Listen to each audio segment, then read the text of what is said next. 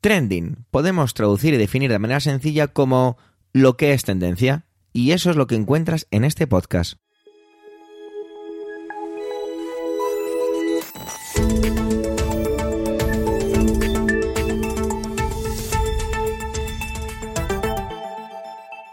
Este es el capítulo 226-226 del 29 del mes de septiembre de 2022 y cuenta con las intervenciones de Pedro María Sánchez, Manuel Castaño, Antonio Rentero y un servidor, Javier Soler, que también hago las veces de presentador. Trending es tu podcast de noticias semanal. Adelante. Era imposible no abordar este capítulo teniendo en cuenta las elecciones en Italia, o el mejor dicho, el resultado de las elecciones en Italia. Y de hecho, se va a encargar ello Pedro María Sánchez. Lo hace siempre desde un punto de vista muy particular, y sobre todo desde un punto de vista muy general para mi, para mi gusto como a mí me gusta definirlo. Así que os dejo con su intervención, disfrutarla. Adelante compañero, adelante Pedro Sánchez.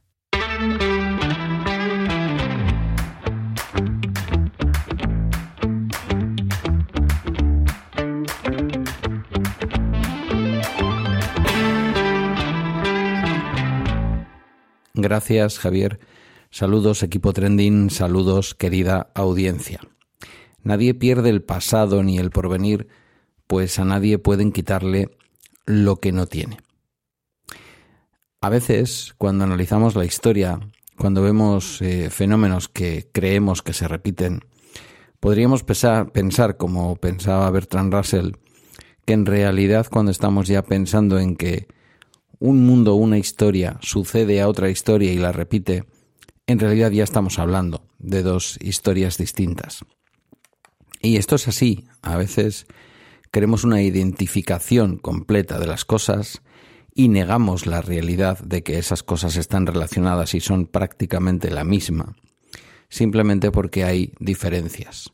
Pero si seguimos, insisto, al filósofo Bertrand Russell, esa idea de que las cosas que son la misma cosa repetida en realidad son dos cosas distintas, podríamos entender la confluencia temporal, la coincidencia, por llamarlo de alguna manera, con el hecho de que el próximo 31 de octubre del año 2022 se van a cumplir 100 años de que los camisas negras, los camisas pardas, fascistas de Benito Mussolini entraran en Roma e hicieran que el rey eh, entregara el poder. Mm, ha pasado 100 años, han pasado muchas cosas.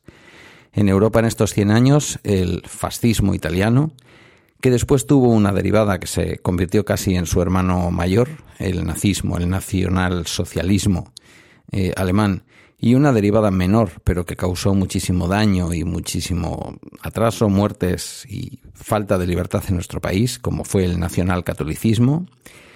Las tres beben de la misma rama, aunque yo soy de los que piensan que, aunque a veces a mí también se me calienta la boca, es indicado que no utilicemos para todos el término fascismo para entender realmente cómo fue la historia y qué fue cada cosa, insisto, fascismo en Italia, año 22, hace justo 100 años ahora, nacionalsocialismo por esas mismas fechas en Alemania.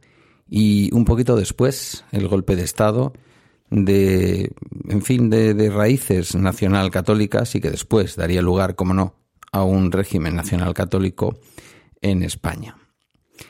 Llevamos tiempo pensando que en Austria, quizás en Holanda, quizás en Suecia, los fenómenos ultraderechistas llegarían nuevamente al poder y en algunos momentos han estado cerca o incluso, como es el caso de Italia, han llegado a tocarlo. Pero efectivamente es en Italia, nuevamente en Italia y justamente 100 años después, cuando el partido fascista, el partido ultraderechista de Giorgia Meloni, ha vuelto a ganar las elecciones, no por mucho, no vayáis a pensar, pero por lo suficiente y con suficiente ventaja para considerarla una legítima vencedora de unas elecciones democráticas. El fascismo, mm, eh, definido como tal, no, no esto de llamar fascismo a cualquier cosa, es una ideología que surgió en Europa que estuvo y en buena medida tuvo que ver con el surgimiento de la Primera y de la Segunda Guerra Mundial, sobre todo de la Segunda, diría yo, proviene del italiano fascio y es a su vez también una derivada del, eh, del latín fascis. El concepto de régimen fascista se le ha aplicado a algunos regímenes políticos totalitarios, como digo, de la vieja Europa, que fueron impuestos por las potencias del eje durante su ocupación del continente durante la Segunda Guerra Mundial. Si la Italia fascista de Mussolini comienza en el año 22, inaugura el modelo, acuña el término fascista, es seguida después, como digo, por el régimen del Tercer Reich, eh, que tiene su máxima culminación antes de empezar la Segunda Guerra Mundial en el gobierno de Adolfo Hitler en 1933. Lo lleva a sus últimas consecuencias, lo lleva a esa solución final terrible que provocó millones de muertos en Europa. Y en España, como sabemos, el régimen del dictador Francisco Franco que se salió un poco de aquella etapa y por eso convirtió al final a España también desde el punto de vista político en una especie de fenómeno eh, un poco fuera de su tiempo. Nos quedamos un poco como descolocados. Mm, mm, el fascismo es un fenómeno que va más allá de entender simplemente la ultraderecha. Los fascistas consideran que la democracia liberal es un fenómeno obsoleto y en eso fijaos por dónde yo puedo en este momento de mi vida a lo mejor hasta coincidir, pero siempre digo lo mismo, ojo con las alternativas, porque las alternativas hasta ahora a la democracia liberal que tanto daño puede estar haciendo a muchas de nuestras eh, a muchas de nuestras naciones, a muchos de nuestros ciudadanos, a muchas de nuestras economías. Sin embargo, insisto, la alternativa puede ser peligrosa el Estado, en, este, en esta visión fascista de cómo debe ser la, el gobierno, debe tener un, líder fuerte, a poder ser un gobierno militar. Y aquí es donde entraría Bertrand Russell diciendo, bueno, pero ya no va a haber un régimen militar en Italia, esto es unas, son unas elecciones basadas en un, en, un régimen liberal y por lo tanto no es aquel intento de, bueno, intento y consecución de toma del poder de Benito Mussolini que envía a sus camisas pardas, a sus eh, paramilitares a Roma y viene a decirles o el rey os entrega el poder o tomáis el poder por la fuerza. Em, tenemos que entender que esto ya no es así. Incluso el propio régimen nazi, aunque se ha dicho muchas veces que Hitler ganó unas elecciones, no fue así, no las ganó. Pero algo parecido a lo que ha ocurrido en Italia, solo que es verdad que en Italia Giorgia Meloni con su partido político de ultraderecha fascista sí ha ganado las elecciones, ha necesitado a dos, eh, a dos fenómenos, a dos actores de la política italiana como son mm, el señor Berlusconi y el líder de la, de la Liga, antiguamente Liga Norte, ahora simplemente la Liga, Matteo Salvini, un señor que ya, en fin, en su etapa de gobierno, un tanto extraña, una especie de coalición entre la ultraderecha y la izquierda populista, eh, pues ya dejó su huella, ¿no? Un señor que ya nos dejó claro lo que piensa de la vida, lo que piensa de los inmigrantes, lo que piensa de la diversidad sexual, lo que piensa del derecho de las mujeres a su propio cuerpo y a su libertad. Y este es uno, mm, podríamos decir, de los moderados ahora del gobierno junto con Berlusconi, un tipo que hay que reconocerle que incluso con esa cara de cartón que se le ha quedado, de payaso, que en realidad es una especie de, y, ¿cómo decirlo? Em, una caricatura de sí mismo, literalmente una caricatura de sí mismo. He visto series de televisión en donde Berlusconi se parece más a Berlusconi que el propio Berlusconi en las noticias. Un hombre que se aferra a una especie de apariencia física que posiblemente tiene algún tipo de trastorno desde el punto de vista mm, somatoforme, ¿no? Es decir, de su propia percepción de su cuerpo. Cuando vemos esa cara de cartón, esa cara de ser humano absolutamente robótico, eh, que parece sacado de una serie de esas en donde hay humanoides eh, a los que se les cambia la piel, pues algo parecido le ocurre al señor Berlusconi. Las dos pequeñas minorías de Berlusconi y de Matteo Salvini, de Forza Italia y de la Liga, le dan la mayoría suficiente al partido ganador, al partido fascista de ultraderecha ganador, de la nueva lideresa italiana, a la que vamos a tener como primera ministra y a la que ya nos han dicho, por Giorgia Meloni me refiero, ya nos han dicho desde Vox aquí en España que tenemos que estar orgullosos, tenemos que estar contentos, que todos los que creemos en que las mujeres deben llegar a lugares de poder, ahora no podríamos criticarlo. Y digo yo que a lo mejor no han terminado de entender que no estamos hablando de eso, que estamos hablando de otras cosas.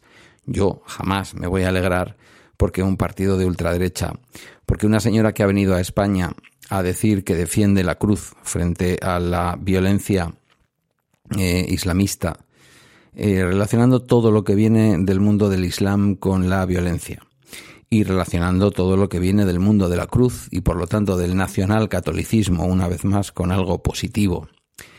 Partidos que son capaces de defender a los niños hasta el final, excepto cuando son abusados por determinados miembros de una determinada iglesia. Eh, en fin, eh, toda esta sarta de mentiras, toda esta sarta de bulos, toda esta sarta de basura, eh, en donde el fascismo, el neofascismo, ha encontrado un caldo de cultivo excepcional. Un caldo de cultivo que básicamente prepara, es el origen del fascismo y es el origen de esa forma de gobierno, prepara a la población para luchar en una guerra y prepara a la población o supuestamente intenta proteger a la población frente a las consecuencias de las eh, bueno frente a las consecuencias terribles del liberalismo económico. Eh, en esas estamos. Eh, digamos que las consecuencias económicas del liberalismo económico siguen 100 años después intactas.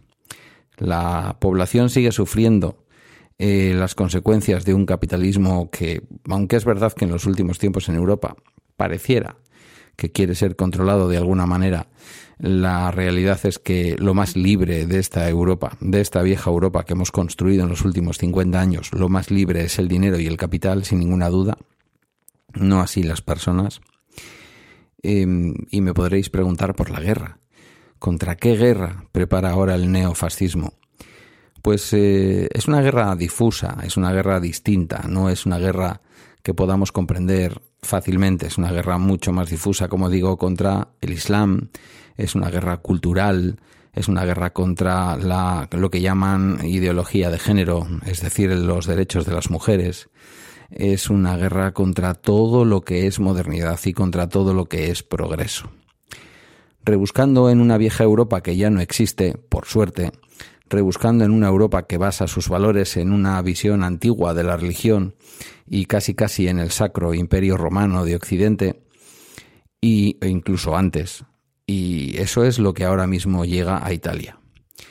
Deberíamos tener un poco la esperanza de lo poquito que duran los gobiernos en Italia, y suponemos que este gobierno fascista que viene, pues también ya se empiezan a considerar de centro derecha, Mm, tanto a la izquierda como a la derecha, los, eh, las ideologías tienden a templarse en el ejercicio del poder, pero todas dejan su sello.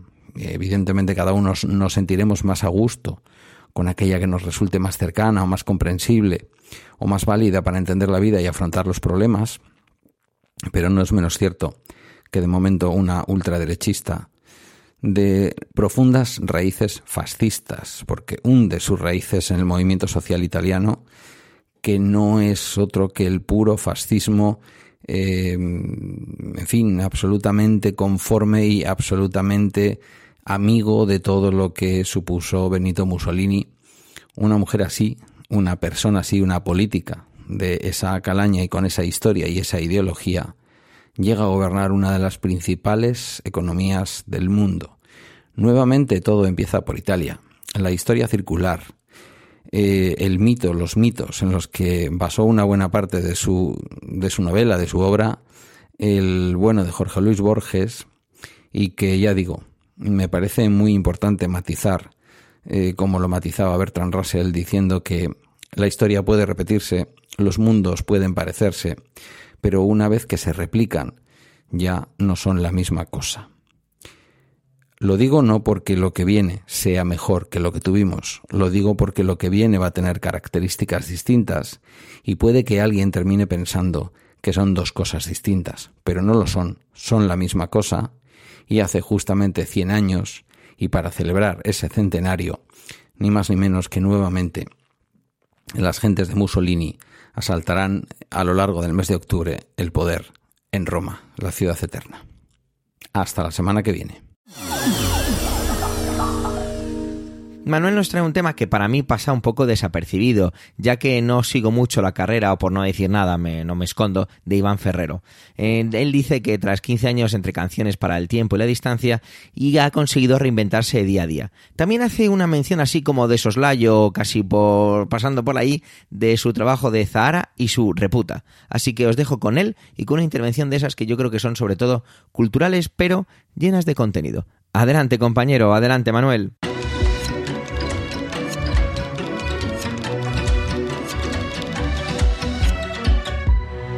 Hola oyentes, hola equipo trending. Bueno, si nada lo remedia, mi intervención de hoy, bueno, la de hoy ya no lo remedia nada, pero mi intervención de hoy, la de la semana que viene, van a girar en torno al mundo de la música, más bien de la música indie pop y, y, de los festivales. Y es que me andan rondando la cabeza una serie de pensamientos al respecto y creo que pueden ser de interés a pesar de ser eh, atemporales, de ser a trending, si se me permite la broma. Pero creo que, que pueden ser de, de interés y que, mm, y que, bueno, es verdad, son atemporales, pero están presentes.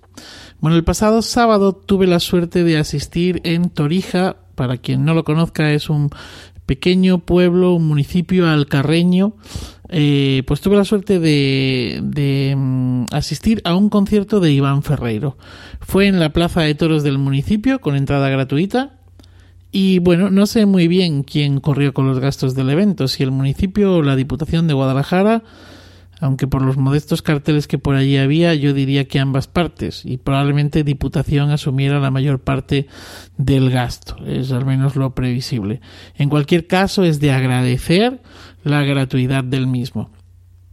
A pesar del frío, eh, es que ese, ese día o esa noche, ese día noche, bajaron notablemente las temperaturas.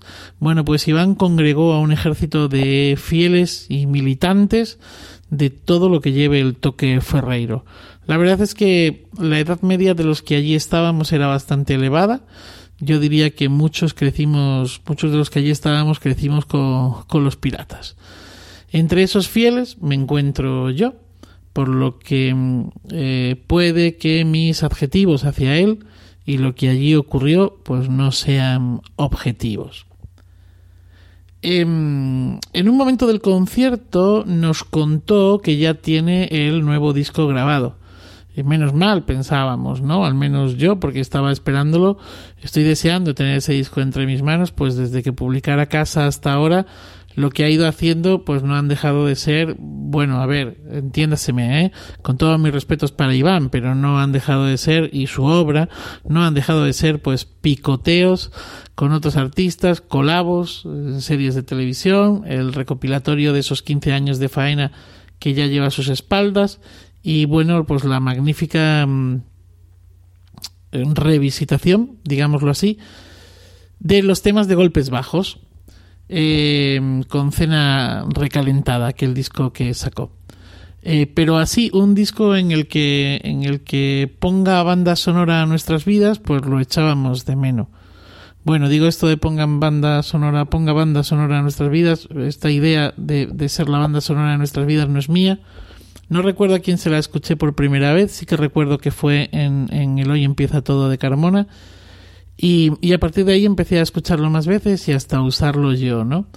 ¿A qué me refiero con esto? Bueno, no sé si a vosotras, si a vosotros os pasa que de repente una canción, un disco entran en bucle en vuestras opciones de escucha, en, en Spotify, en el coche, en el móvil, en la tablet, en el ordenador, porque lo que cantan te está pasando, tú crees que te está pasando a ti, lo que escuchas eh, es empatía pura contigo, ¿no? O tú empatizas totalmente con la canción de manera que no puedes dejar de escucharla.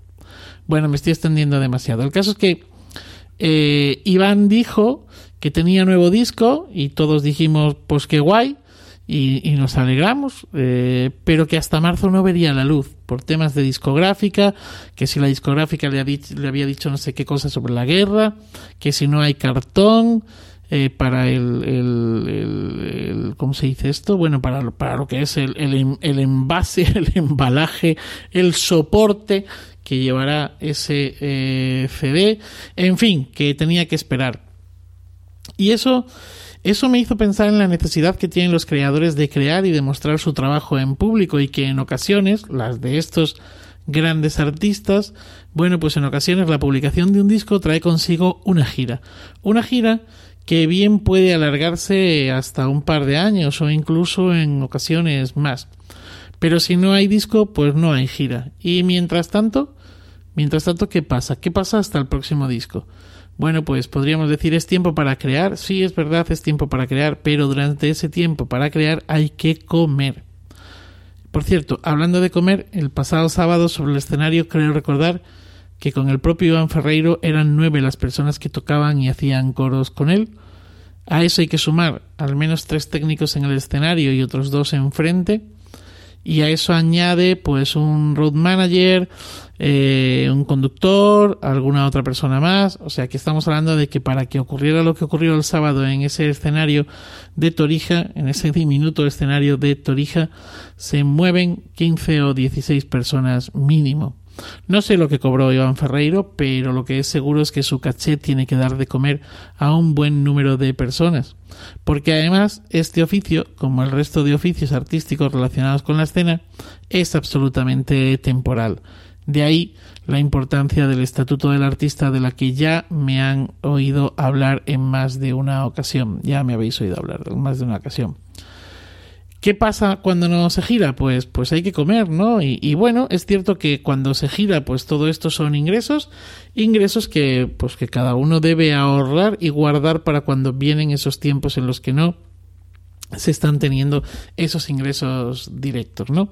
A donde quiero llegar es a la necesidad de reinventarse que tiene Iván y casi todos los artistas, dado que sin gira por nuevo disco eh, no hay ingresos porque la cruda realidad es que de, las discográficas y sus derechos de autor pues no pueden vivir la inmensa mayoría. Iván ha estado reinventándose siempre, ya desde la separación de los piratas, cuando actuaba con Amaro, con Amaro Ferreiro, con su hermano, semanalmente en un café de Vigo, y ha estado reinventándose hasta la actualidad. A finales de 2000, uy, que me trabo. A finales de 2016 publica Casa, y, va a girar, va a girar con este disco durante todo el 17 y buena parte del 18. A finales del 18, Amaro e Iván hacen su homenaje particular a Golpes Bajos y publican Cena Recalentada. Em, de nuevo hay gira. Eh, a finales del 19, mm, en diciembre, Zahara y él nos sorprenden con un concierto llamado Contrapunto, un concierto único e irrepetible. Por suerte, suerte yo estuve allí. Eh, y también es a finales del 19 cuando lanzó, finales del 19, principios del 20, cuando lanzó 15 eh, años entre canciones para el tiempo y la distancia. Más o menos el recorrido de esos 15 años entre el 2005, eh, que empieza su carrera en solitario, bueno, solitario con Amaro, y este 2020, ¿vale? 15 años de carrera donde incluye eh, temas míticos. Es un recopilatorio que tiene eh, cinco discos y donde están pues eh, los melocotorazos. Pero llegó la pandemia, llegó la pandemia y fue imposible girar al principio y ya en 2021 imposible girar en formato banda, por lo que esto suponía, ¿no? De costes. Así que montó una gira a solas con su hermano. Era un híbrido entre un concierto y una charla e historias de vida musicalizadas. Este formato pequeño, íntimo, eh, le permitía acceder a espacios donde el aforo estaba limitado y por tanto donde los promotores no podían pagar los cachés habituales. Por suerte yo también estuve en uno de estos conciertos y debo reconocer que a mí la propuesta me gustó. Ya he dicho anteriormente que soy un militante de Iván Ferreiro. El pasado sábado, eh, o mejor dicho, eh, con esta gira actual, con banda, yo creo que Iván Ferreiro se está quitando la espinita de 2020 y 2021 y bueno, y por supuesto está haciendo caja. Pues como he dicho antes, hay que comer. Pero es que el concierto, el concierto fue, como diría el propio Iván, un puto placer. Por el escenario se fueron desgranando una tras otra mm, las canciones que nos han acompañado durante estos 15 años. Fueron uno tras otro los grandes éxitos de estos años.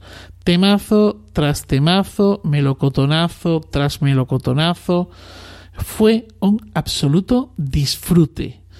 Eh, creo que, eh, excepto en una canción del nuevo disco que presentó, que dijo permitidme que, que me dé este capricho, permitidme que, que os cante esta canción, quitando esa, creo que todas y cada una de las canciones fueron cantadas, coreadas, alabadas, aplaudidas por los que allí estábamos.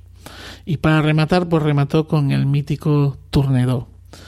Eh, por cierto que Iván es un tipo que tiene presencia en redes. Tanto es así que, que como la gente no paraba de pedir Tournedo, dijo, pero ¿qué creéis? ¿Qué creéis? Que no voy a eh, cantar Tournedo. Si no canto Tournedo, eh, mañana o esta misma noche en redes empezaréis a ponerme a parir. Bueno, era de esperar que cantase eh, y así lo hizo y remató totalmente una noche absolutamente espectacular. Me sorprendió que la mitad de la banda era nueva.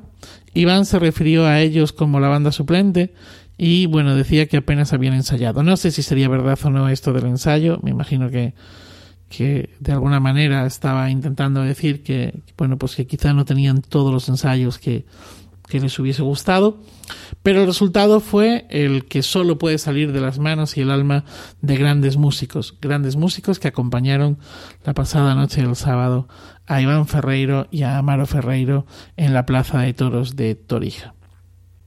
Y para terminar, y ya que la he mencionado antes, y creo que tiene que ver con este trending, Zahara acaba de lanzar Reputa.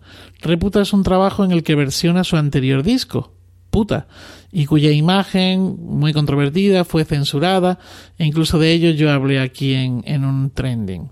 Bueno, hacer un disco de versiones del disco anterior, hacer un disco de versiones del disco anterior, eh, eh, estoy seguro de que podría llevarnos a pensar en que, bueno, pues que es una apuesta eh, única y exclusivamente económica. Y siendo esto muy lícito, siendo esto muy lícito, bueno, pues no deja de ser algo extraño, ¿no? Al menos a mí me lo parecía. Es decir, cuando, cuando empecé a ver que esto se podía convertir en un, en un disco entero, que ya no era una cuestión de una canción que había sido versionada, sino que esto iba a más, pues pensé que era un poco raro. Pero el caso es que en este reinventarse, pues, pues está este disco. Igual que se reinventó la gira de puta. La gira de puta se convirtió en una especie de, de, de rave, de, de, rave, en la que Zahara y, y, dos músicos, Martín Perarnau IV y Manuel Cabezalí, se ventilan el concierto entregándose, entregándose a la fiesta. Y se entregan como si no hubiera un mañana. Y funciona. Vaya si funciona. Ojo que eh, volvemos a lo de antes, ¿eh? Zara, dos músicos en escena, un pequeño cuerpo de baile, los técnicos y ese largo, etcétera. Un equipo que depende, una vez más, como lo que he dicho anteriormente, pues depende de los ingresos de Zara. Es decir, eh, Zara, como Iván, son empresa, son empresarios y dan de trabajo, dan trabajo y bueno, pues dan de comer. Permitidme esta expresión que vengo utilizando durante toda mi intervención. Y por último, en este reinventarse, oye, si tenéis la oportunidad de escuchar Reputa, veréis que se trata de un disco muy pensado. Es un disco que aprovecha la estila del anterior, sin duda alguna, pero es un disco muy currado. Todo surge de una primera versión que hace Alice de, de un tema y desde ahí brotó un hilo con el que Zahara y el resto de artistas que participan en este trabajo, en este disco, pues han sabido tejer y lo han hecho muy bien. El resultado, para mi gusto, es súper, súper potente, súper recomendable. Nada más, feliz día y feliz vida.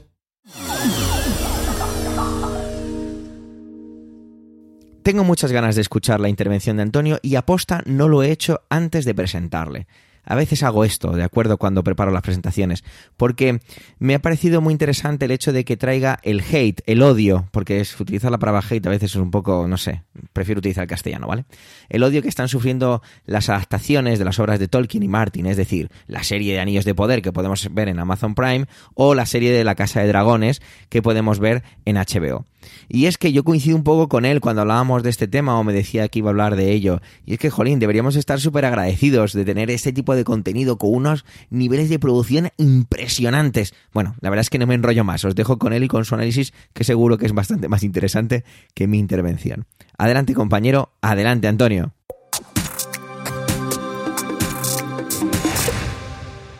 Saludos, soy Antonio Rentero y esta semana en Trending quiero hablaros de un fenómeno que me llama la atención y que ha surgido en estas últimas semanas. Os pongo antecedentes.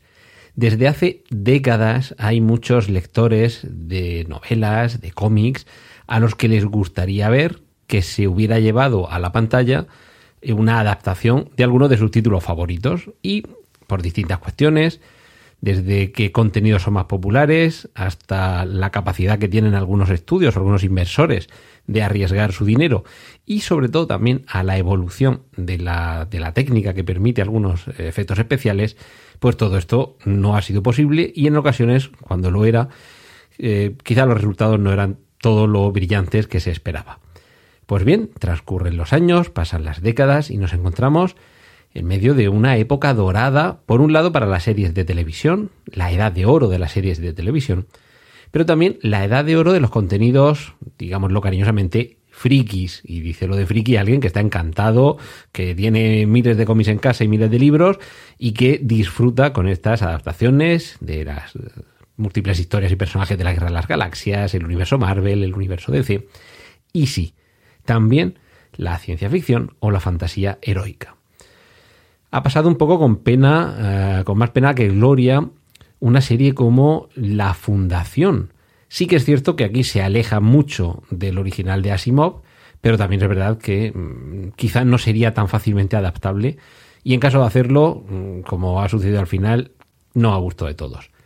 Pero con otras dos adaptaciones que quizá estaban un poquito más fáciles, porque ya había trabajos previos exitosos y de gran aceptación, aunque también controvertidos, nos encontramos en el momento en el que tenemos sendas series de fantasía épica que se emiten en paralelo y que se pueden disfrutar o se pueden hatear o se pueden odiar casi por igual si uno mira los resultados de los comentarios en redes sociales, que recordemos las redes sociales no son la vida real, pero bueno, no deja de ser un cierto eco, un cierto reflejo, aunque sea deformante, como los espejos del callejón del gato de Valle Inclán. Y he aquí la sorpresa, que aunque a muchos desde hace años les hubiera gustado ver mm, cómo se ampliaba el universo de Tolkien, más allá de las tres películas del Señor de los Anillos de Peter, eh, de Peter Jackson y las otras tres películas del Hobbit, aquí ya empezábamos a ver cómo para algunos la cosa eh, desbarraba por alargar hasta tres películas tan largas una novela relativamente corta, pero aún así, bueno, disfrutable, muy disfrutable en algunos momentos y no está siendo completamente positiva la recepción de la adaptación de algunos, eh, no vamos a decir ni siquiera libros ni, ni tramas, sino de algunos elementos que están presentes en la literatura de Tolkien. Hay quien, este no es mi Tolkien, que me lo han cambiado, y hay quien, oye, yo quiero más de esto. La cuestión es que algo parecido sucede, eh, más allá de los anillos de poder, con La Casa del Dragón, la precuela de Juego de Tronos, exitosa saga de novelas y exitosa saga de, de, capítulos en serie de televisión, aunque con un final para algunos algo insatisfactorio, más que nada porque aunque la historia continuaba, no continuaban las novelas, así que se tuvo que trabajar bajo las premisas de lo que facilitaba el autor y para muchos el resultado se ha notado que no estaba basado en la novela, o en las novelas, sino que era más bien una ampliación del, mapa de la batalla. Pues este es el, momento en el que nos encontramos, con productos que, por supuesto, hace décadas, pero que incluso hace años hubieran sido muy, muy, muy deseados por todo el mundo, y hoy que los tenemos hay una parte muy importante que se queja. Ojo, que no digo que no haya que quejarse si algo no te gusta, si algo te parece que no reúne las condiciones suficientes de, de calidad o simplemente de entretenimiento. Pero creo que estamos en líneas generales, en casi todos los ámbitos de la vida, en un momento en el que no hay unos términos medios en los que algo lo amas o lo odias y no puedes simplemente disfrutarlo, pasar de ello o, contemplarlo sin que sea una cuestión de ponerse la camiseta de un color o de otro para defenderlo o atacarlo. No sé si es que hemos perdido algo de mesura o la capacidad simplemente de disfrutar sin que lo que estás viendo sea o una obra maestra o una absoluta bazofia. La vida está llena de grises y de términos medios y no siempre hay que llevarlo todo a los extremos. Recordad que los extremos siempre son malos Así que en esta ocasión yo creo que lo que tenemos que hacer es sentarnos y disfrutar. Y si no conseguimos disfrutar, pues lo dejamos y otra cosa. Porque afortunadamente, y sin salir del mundo de las series de televisión, no hablo ni de películas, ni de cómics, ni siquiera de coger un libro y ponerse a leer, o de salir a disfrutar de la naturaleza, o de la amistad y de la familia, pues hay otras muchas posibilidades donde elegir. Y como colofón al tema de esta semana, fijaos qué curioso eh, la nomenclatura de los dos autores de estas dos obras en las que se basan las series que, de las que estoy hablando sobre todo esta semana. El Señor de los Anillos, obra, obra de J.R.R. Tolkien. Juego de Tronos, obra de George G.R.R. Martin, de John Ronald Rowland Tolkien. A, a George, la verdad es que ahora mismo no recuerdo lo que significan las dos R's de sus segundos nombres, pero de J.R.R. Tolkien y de G.R.R. Martin, hoy os ha hablado alguien cuyas iniciales son A, R, R, E, G, A. Pues esto es lo que quería compartir esta semana con vosotros. Os dejo que disfrutéis de los contenidos que tienen para nosotros mis compañeros aquí en Trending. Un saludo de Antonio Rentero.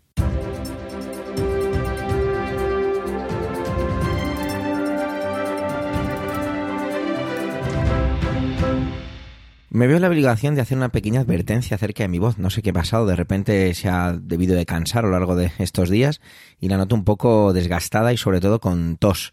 Entonces espero que no se note demasiado o si toso intentaré editarlo y que no pierda ritmo mi intervención. Así que bueno, desde aquí mis disculpas. Mi primera intención era hablar acerca de la culminación o la siguiente parte de la misión DART, aquello que ya hablaba en el capítulo 194, 25N, titulado de esta forma, del 25 de noviembre de 2021. Lo tenéis, por supuesto, en emilcar.fm barra trending, por si os apetece darle una reescuchada.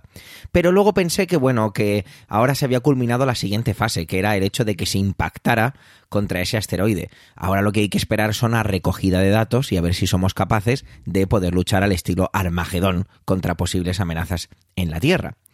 Sin embargo, me encontré con unas imágenes, con un trending que seguramente os habréis, os habréis encontrado, perdón, que me abrumó totalmente, pero me abrumó para bien. Y es que no os podéis imaginar, queridos oyentes, para mí lo que es traer una noticia o un trending de este tipo. Un trending que realmente me ha emocionado que me ha hecho incluso que se me trabara un poco la voz preparando el guion y que he tenido que suavizar porque me ha parecido genial, precioso, delicioso, un ejemplo.